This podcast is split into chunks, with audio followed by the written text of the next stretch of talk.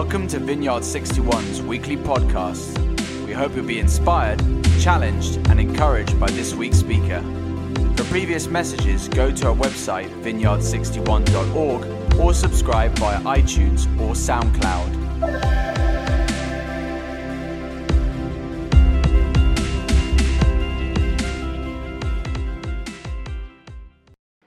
Morning, everybody.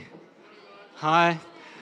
It's, uh, it's very, very good to be with you this morning. For those that I don't know, or those visiting, my name is Mike uh, Day. You don't need my surname, but it's Mike. And, uh, and I'm one of the pastors on team here. I'm on staff. My role is to oversee discipleship and uh, to create a space where we feel like we can know more about what it means to follow Jesus, find and follow Jesus. That, that's the goal and I can't believe I get paid to do that. I love doing it. Um, I would do it in my spare time, so that's probably it's.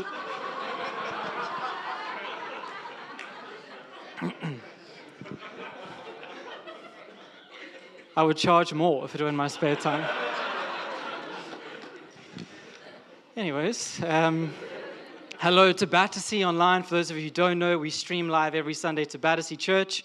And uh, to those also watching online, welcome. It's really, really good to be speaking to you as well, including you in this, in this talk. Speaking about the freedom of children, I feel like I have to share this story that just happened to me a moment ago in the men's bathroom. Um, I know we don't usually talk about this, uh, least of all in front of the church, but uh, as I was coming out of the bathroom, uh, I think about a six or seven year old boy said to me, How old are you? And uh, I don't know if you know anything about men's bathrooms, but there's solemn silence kept at, at, all times in the men's bathroom. And so it was a bit of a shock to have someone speak to me. And uh, I, said, I said, How old do you think I am? And he said, 17. and uh, I said, I'm, I'm 30. And he said, What?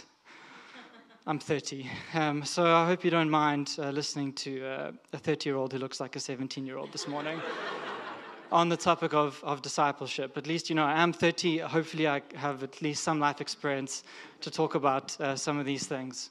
So, if you don't know, uh, we've been talking about discipleship over the last month, the month of November. And uh, this has been a really high challenge series. If you've been at any of them, one or both, hopefully, uh, you can go and watch them online. I think we can agree. It's been pretty high challenge, high challenge stuff, which is really, really important. I, as I was praying about this, I, I felt like it's been a time of realignment in a way. It's been a time of God just saying, okay, let's, let's come back uh, on course again. I felt like He's been putting a compass in our hand and saying, let's figure out where true north is again. And I don't know if you know this, but compasses are really helpful in getting you to where you need to go. If you're lost, or you don't know which direction to go, and a compass can be a really great guide, is a really great guide to point you in the right direction. Despite outside disturbances, a compass will always lead you to true north. And I feel like what we've been talking about, what we've been doing, is describing that true north of Christian living, which is discipleship, following Jesus, coming back to that place of saying, I will follow you, Jesus. So if you're visiting us, you're not yet a Christian, you're on a journey of some kind, you don't know where you are yet and your thoughts about God, just know that that's what we are about as a community. We're about following Jesus. We're about looking to Him. We believe that He is not just a good moral person, a great man, but He's the Son of God. Doesn't just come to point us to God, but is God Himself in the flesh, showing us what it means to truly be human and to worship God. So that's what we're about. We're about following Jesus. That's what the series is about, realigning us to find that true north of Christian discipleship in following Jesus. So, the first week we looked at the call, and we looked at the call that Jesus gives in Matthew 4 to follow. We spoke about the difference between fans versus followers. Jesus is not looking for more fans. He's not looking for more people who will cheer from the sideline. He's looking for followers people who will come behind him and learn from him and ultimately do what he has been doing in his earthly ministry. We continue the ministry of Jesus as his followers. So the first week was the call to follow. We're not fans, we're followers. Second week was the cost, which Zeke, I don't know if you could agree, but Zeke did a phenomenal job last week in talking about the cost of following Jesus. It's not just easy. It's not just roses, it's not just colorful all the time, and, and it's hard sometimes. There is a real cost that we need to count. And I think the thing I took away from his talk was don't be surprised if there's a cost at the cross. Jesus says, Follow me, take up your cross.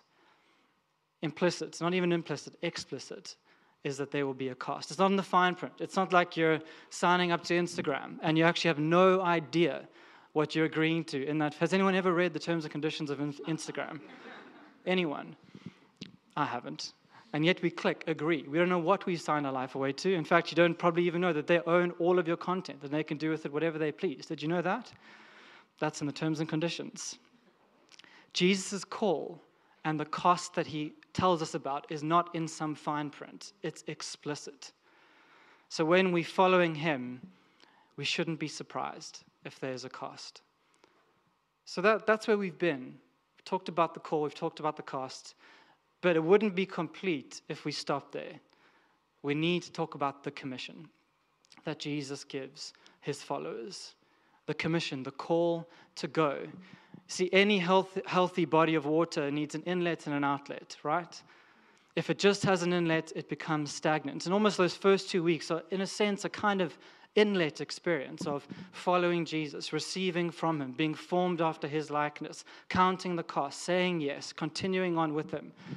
But ultimately, that, that would stop short of the full picture of discipleship if we didn't talk about that outlet of going and being on mission with Jesus, the commission that he gives his followers. And the best way to understand commission, if it feels like a strange word, is to, is to break it up into its two parts co mission, co plus mission, joining God in his mission.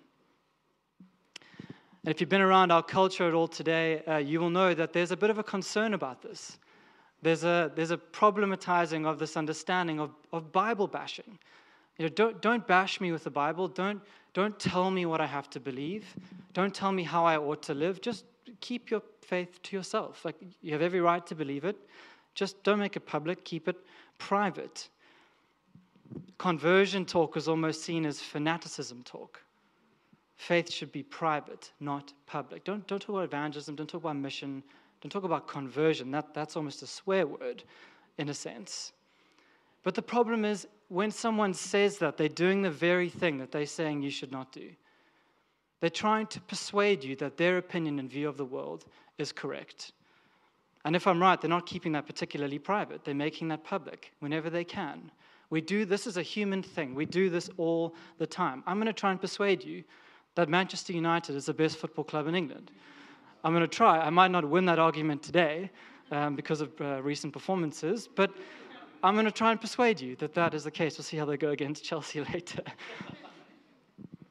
I can't help but tell you about my team. I can't help but tell you about my passions. I can't help but try to persuade you that what I think is important, you should also value as important. This is a human thing. So, those of you who are worried about this, who know people who are worried about talking about mission or sharing your faith or evangelism, the reality is we're all evangelists for something. We're all evangelizing. We're all selling a product or an idea or an experience. And maybe it's not as negative as selling, we're all communicating it. We all do this all the time. What we're talking about as Christians is something we value very, very deeply. We believe it to be true. It's not just a good idea, it's not just that we think it works. Something can work and not be true.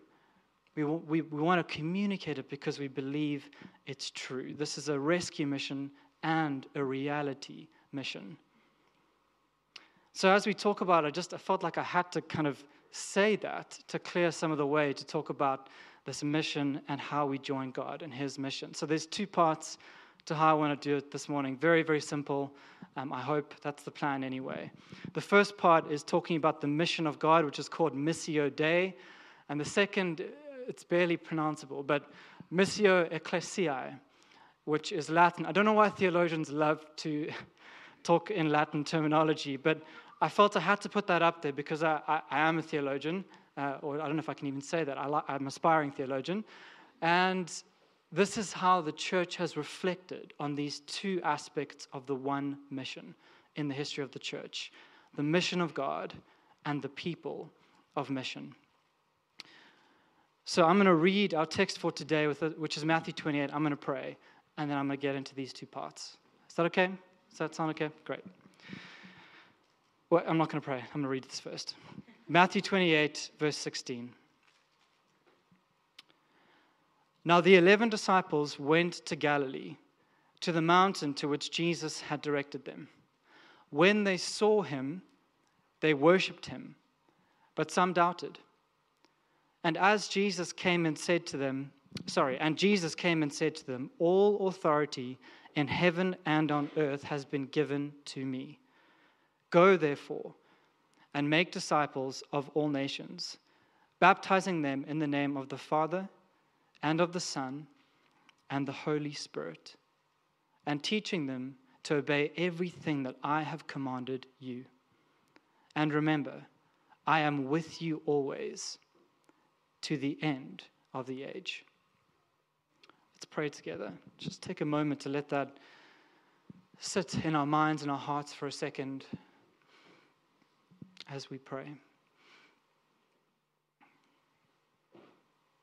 Holy Spirit, we welcome you. Thank you that you're already here, that you're meeting with us. And I ask for every single person in this room that you would meet them where they are at, whether they're convinced of you or they're a bit skeptical, perhaps curious. Lord, I ask that you would meet every person where they are at this morning. And that you would teach us what it means to join you on the mission that you are on in your world. In Jesus' name we pray. Amen.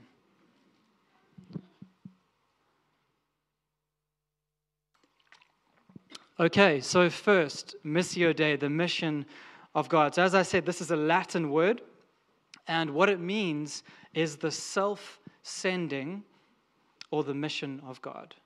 The self sending of God or the mission of God. And what it basically is communicating, this is really important. I'm not going to spend a lot of time on this, but I feel like we can't get to the second part until we've looked at this. Is it's communicating that mission starts with God's own nature, who God is in God's self. From all eternity, God has existed in perfect relationship between God the Father, God the Son, and God the Holy Spirit. Theologians have called this perichoresis, which means the divine dance. It's a beautiful picture to hold in our minds. Sometimes we have a picture of God somehow alone, a single God, sitting on a throne somewhere in heaven, little, looking a little bit like Gandalf or something like that, or Father Christmas. And uh, we never communicate that, but sometimes it's emotionally where we land. And uh, kind of serious looking, but this picture gives us a more dynamic, relational, beautiful picture of what God is really about that God in Himself is Father, Son, and Spirit, each deferring to the other in this eternal divine dance between each other. It's an incredible picture of what God is like. So, God for all eternity has existed in this way, perfectly satisfied, perfectly fulfilled in Himself. So, why does God create?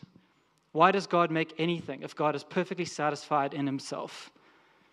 Well, there's three options. The first is that God creates out of a sense of need. God needs creation or is in some way dependent on creation in order to be God. The second is God creates for the reason of power or dominion, domination. God needs to dominate something in order to be seen as being an all powerful God. But I don't think those two actually help us. God doesn't need anything, God is perfectly satisfied in himself. We might say that God has healthy attachment patterns. He does not need us to fulfill his needs. And God doesn't need to dominate anything to prove that he is God. So, why does God create? The only other reason is out of a sense of overflowing creative love from within the Trinity. God creates out of overflow, out of love, to create something that might be able to share in the divine, loving life. That is why God creates. And we see that in the Garden of Eden. In the beginning, Genesis chapter 1 and 3, I'm giving you a whistle stop tour here, but it's important. In chapter 1, we see God creates with a specific mandate in mind that we would share stewardship over all creation to reflect the, the praises of creation back to God and God to creation. That's the role of humanity. But we see throughout those chapters that it doesn't go according to plan. Humanity, instead of honoring God as the creator, chooses to worship and serve other things and elevate themselves to the status of God. But God, as the loving creator who overflows in creative activity, will not let decay and death have the last word. And so, what we see is from within the eternal divine counsels of the Trinity, God decides to send himself. See, mission starts with God. Mission is not a human idea. Mission is not an add on, an extra, a human project. Mission starts in the very nature of the Trinitarian God. The Father sends the Son, and the Father and the Son send the Holy Spirit. God is the self sending God. This is a really, really important thing because it shows us that its mission is not just God's idea, it's who God is. John Stott puts it this way he says, Mission arises from the heart of God Himself and is communicated from His heart to ours. Mission is the global outreach of the global people of a global God. Beautiful. Mission starts with God, it starts in God's heart. He cannot allow that which He has created to suffer death and decay and be separated from him. So he sends himself. God sends himself. This can feel a bit abstract. Um, I know that. So, what I, I want to share a little analogy that has really helped me. It comes from C.S. Lewis. It's not a, it's not a talk uh, that I've given, unless I've quoted C.S. Lewis somewhere in that talk. So, let me, let me, let me do him some justice. And uh, it's a really helpful analogy about what it looks like for God to reach out to his creation. C.S. Lewis writes an essay in 1963 called The Seeing Eye. And it's in response to what has just happened around, which has been groundbreaking, which is that the first Russian cosmonaut has been sent successfully into space and has returned safely to Earth. And what had happened is this man called Yuri Gagarin comes down to Earth and tells everyone that he's been into space, he looked around, he didn't find God, and therefore God does not exist.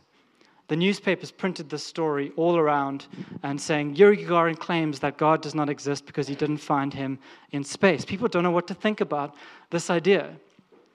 C.S. Lewis, who's alive at the time, writes this essay, and he says this is a very strange way to talk about finding God. Saying that you went up to some great height to find God but didn't find him is like saying Hamlet a, character in a play of Shakespeare went up into his tallest, tallest tower and didn't find Shakespeare. Think about that. Why do we intuitively know that that's a very strange thing uh, to say? Because we know that Hamlet and Shakespeare exist, exist in two very different dimensions. Hamlet is a character in the play, Shakespeare is the author of that play. How could these two ever meet? The only way that Hamlet could ever get to know Shakespeare is if Shakespeare wrote himself into the play and introduced himself to Hamlet. C.S. Lewis says that's what it's like to find God.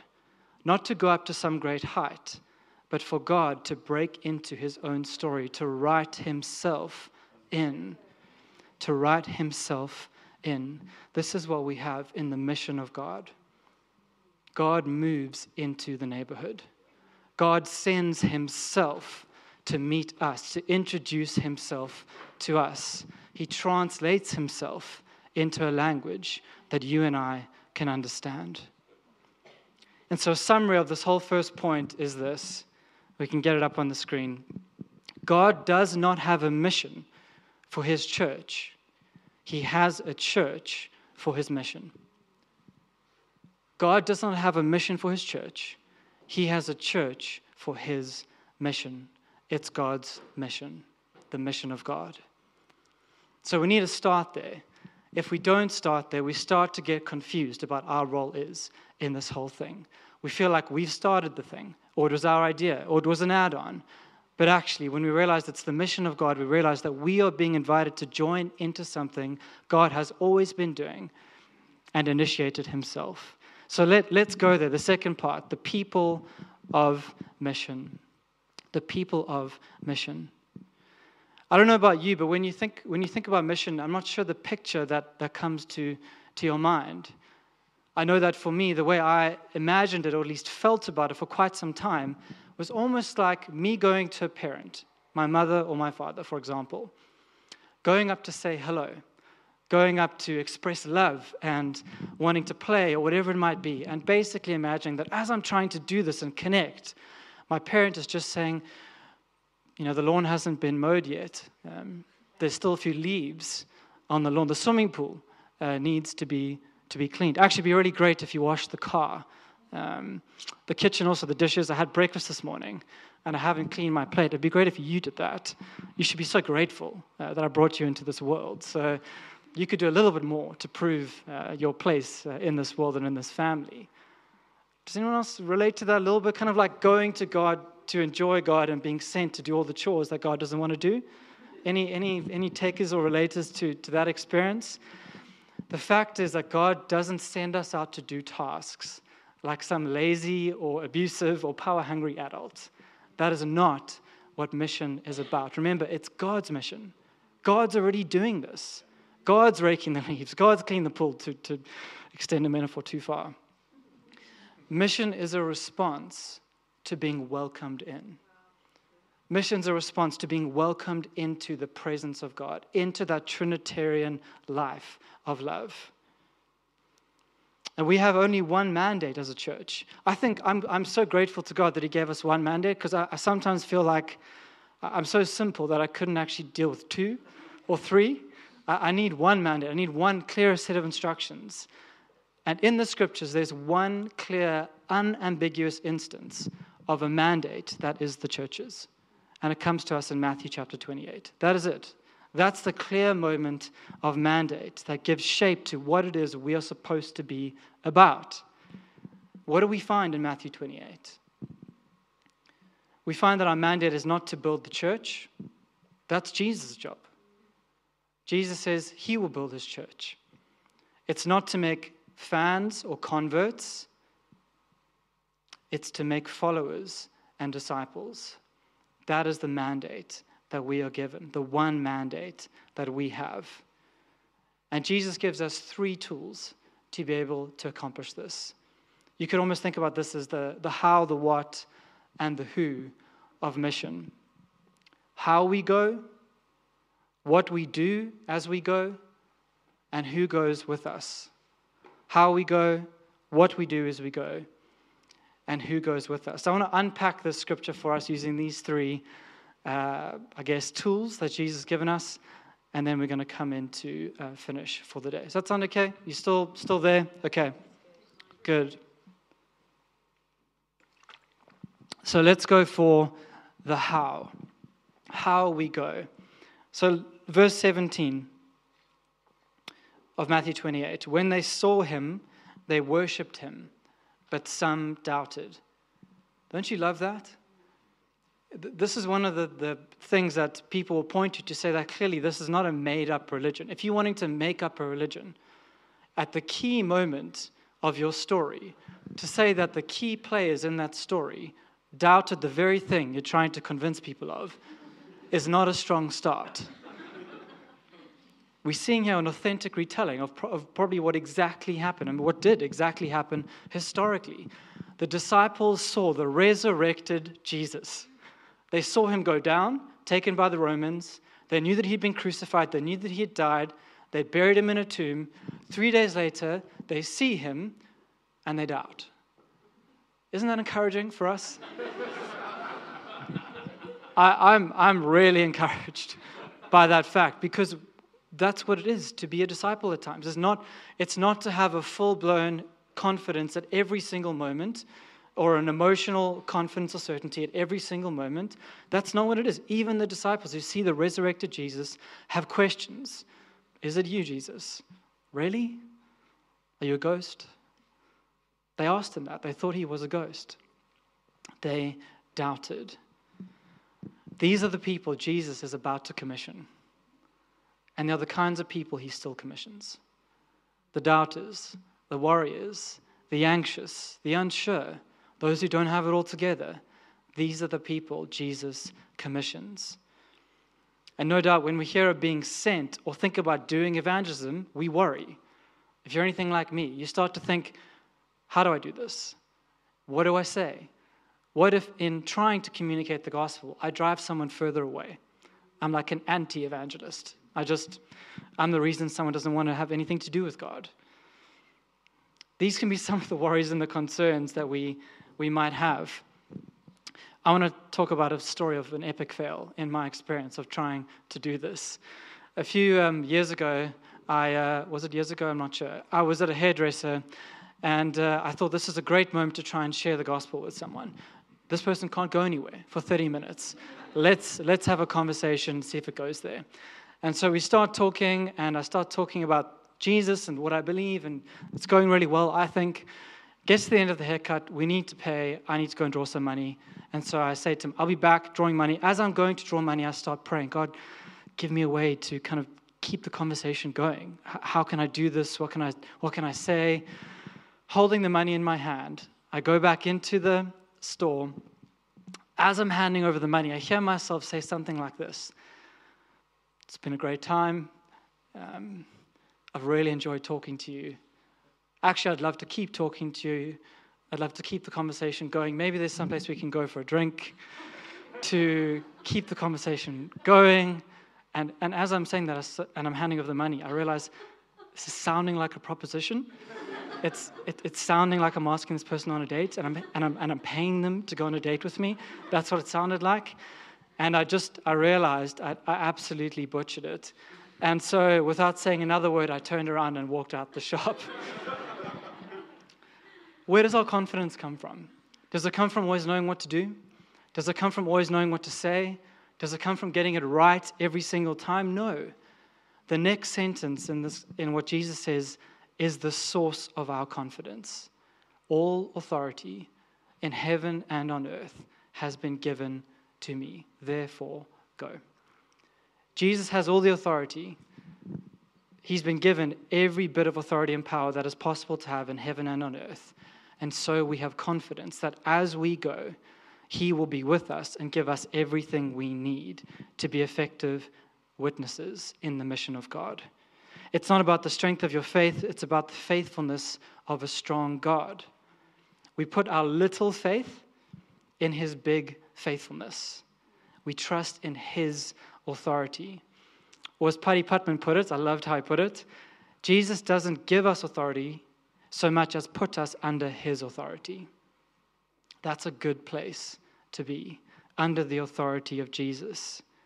Sometimes even this word evangelism can confuse us. It can be one of the reasons that we feel like we can't do this. We're like, well, I'm not an evangelist. Isn't that those, those people who just are frothing at the mouth, you know, at every given moment to talk about, isn't that's not me? But there's a difference between evangelist with a capital E and evangelism. Not all of us are going to be evangelists with a capital E, but we're all called to evangelism, which is simply sharing with those around us. We're all called to be witnesses, all of us. What does a witness do? And this is the word that Jesus gives in Acts chapter 1, verse 8. Um, you will be my witnesses in this world. What do witnesses do? They simply communicate what they've seen, heard, and know to be true. It's all a witness does. It's actually really simple to be a witness. And the first witness in any room is actually not you or me, it's the Holy Spirit. The Holy Spirit is the leading evangelist in any given moment, and we go with him. So, this is how we go. We go as those who don't have it all together, who don't always know what to do, but we go under the authority of Jesus. Secondly, what do we do as we go? We're going to go, we're not, we're not far from the end here. Stay with me for another two brief, brief points. What do we do as we go? Well, this comes from verse, uh, is it 18? Jesus said, Authority in heaven and earth has been given to me. Verse 19, Go therefore and make disciples of all nations. This verse, in lots of ways, has been used as a kind of missionary text of go into other nations. Go out of the nation you're currently in or the place you're currently in and go and be a witness. But actually, a better translation of this that people have been talking about, which is really helpful, is, is more accurate to say, as you go. As you go. So instead of leaving your job, leaving your country, leaving your family, leaving where you are, to go and do missions, be a witness where you are as you go. As you go. Are you in the corporate business space? Are you in finance?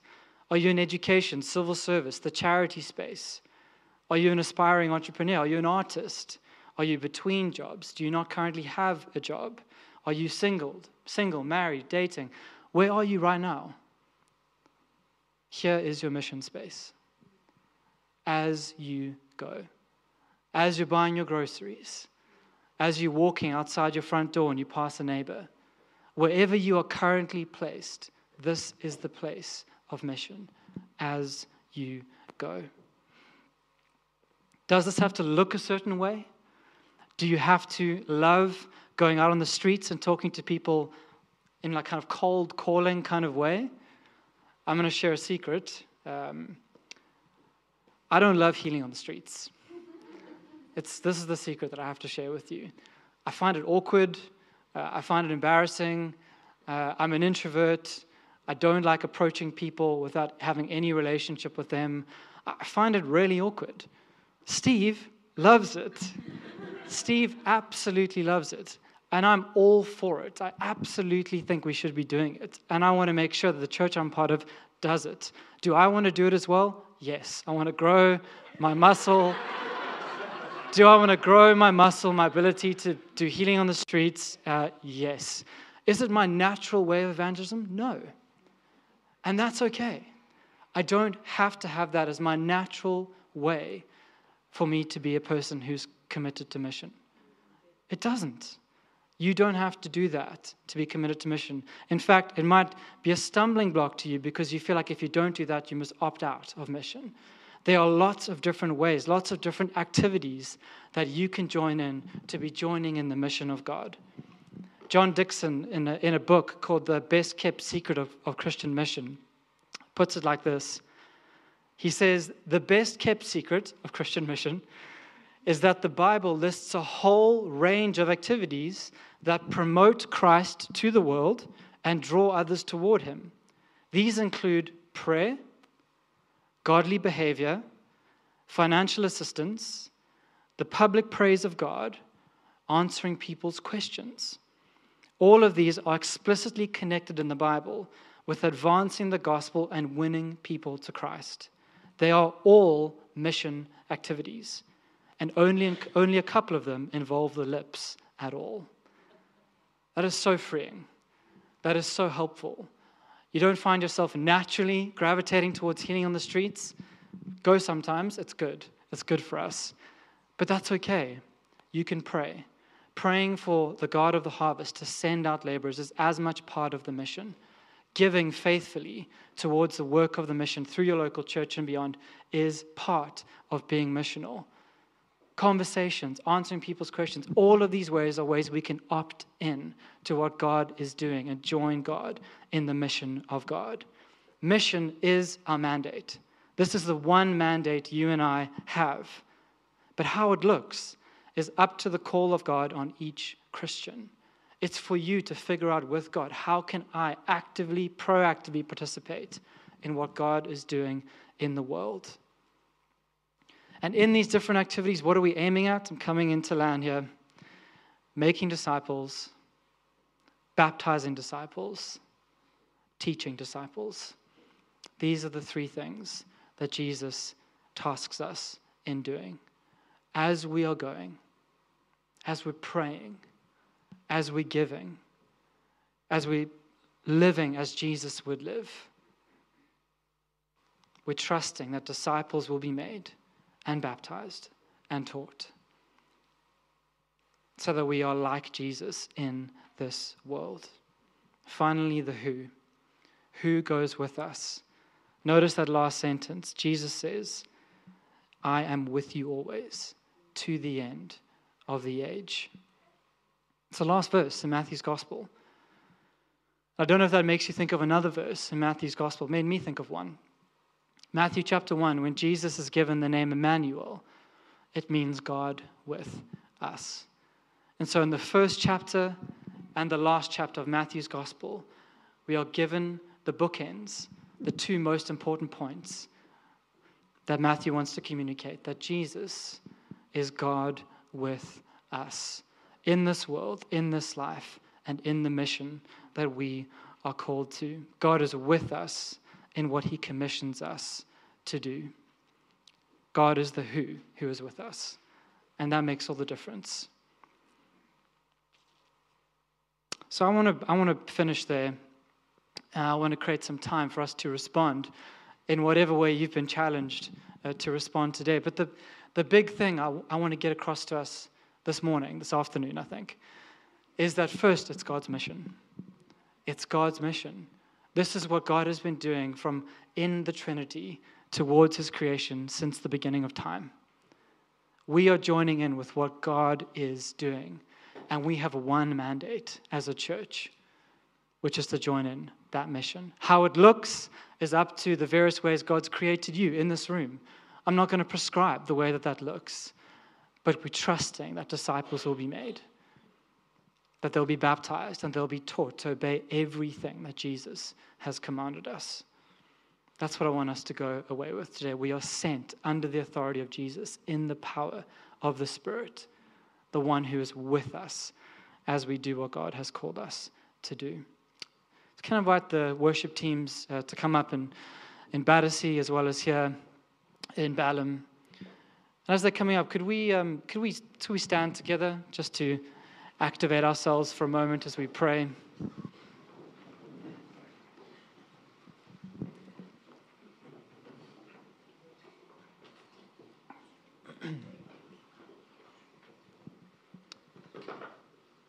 let's, let's pray. Just take a moment to come aware of what God's saying to you, what He has been saying to you.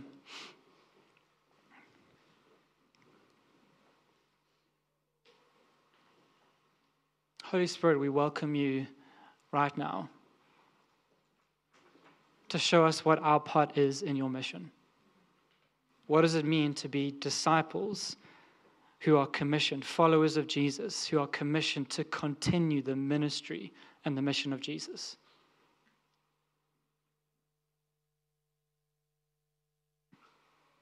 Would you come and meet with us right now? Every person, every heart, every life. Increase your presence in this room, Holy Spirit.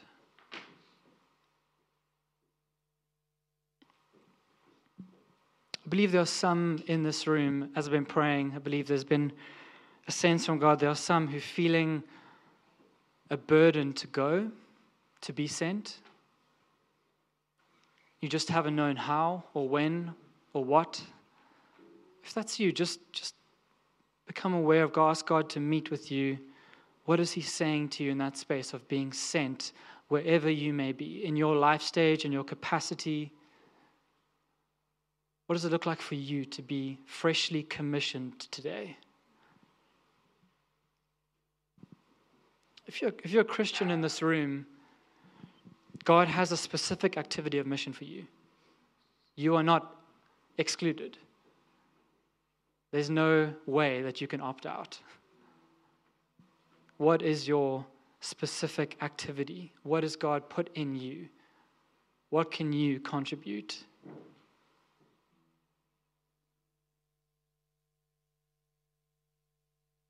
So, Holy Spirit, would you come with power this morning? We, we know in the scriptures that we can only be witnesses once the Holy Spirit has clothed us with power. So, would you clothe people this afternoon? With power from on high to be witnesses in Balham, in London, in the UK, in the world.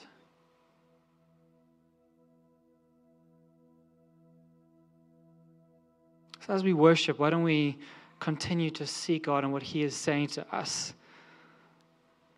We may have a, a moment of ministry after our first song, but let, let's just sing, stay in this place of attentiveness to God Let Him speak to us.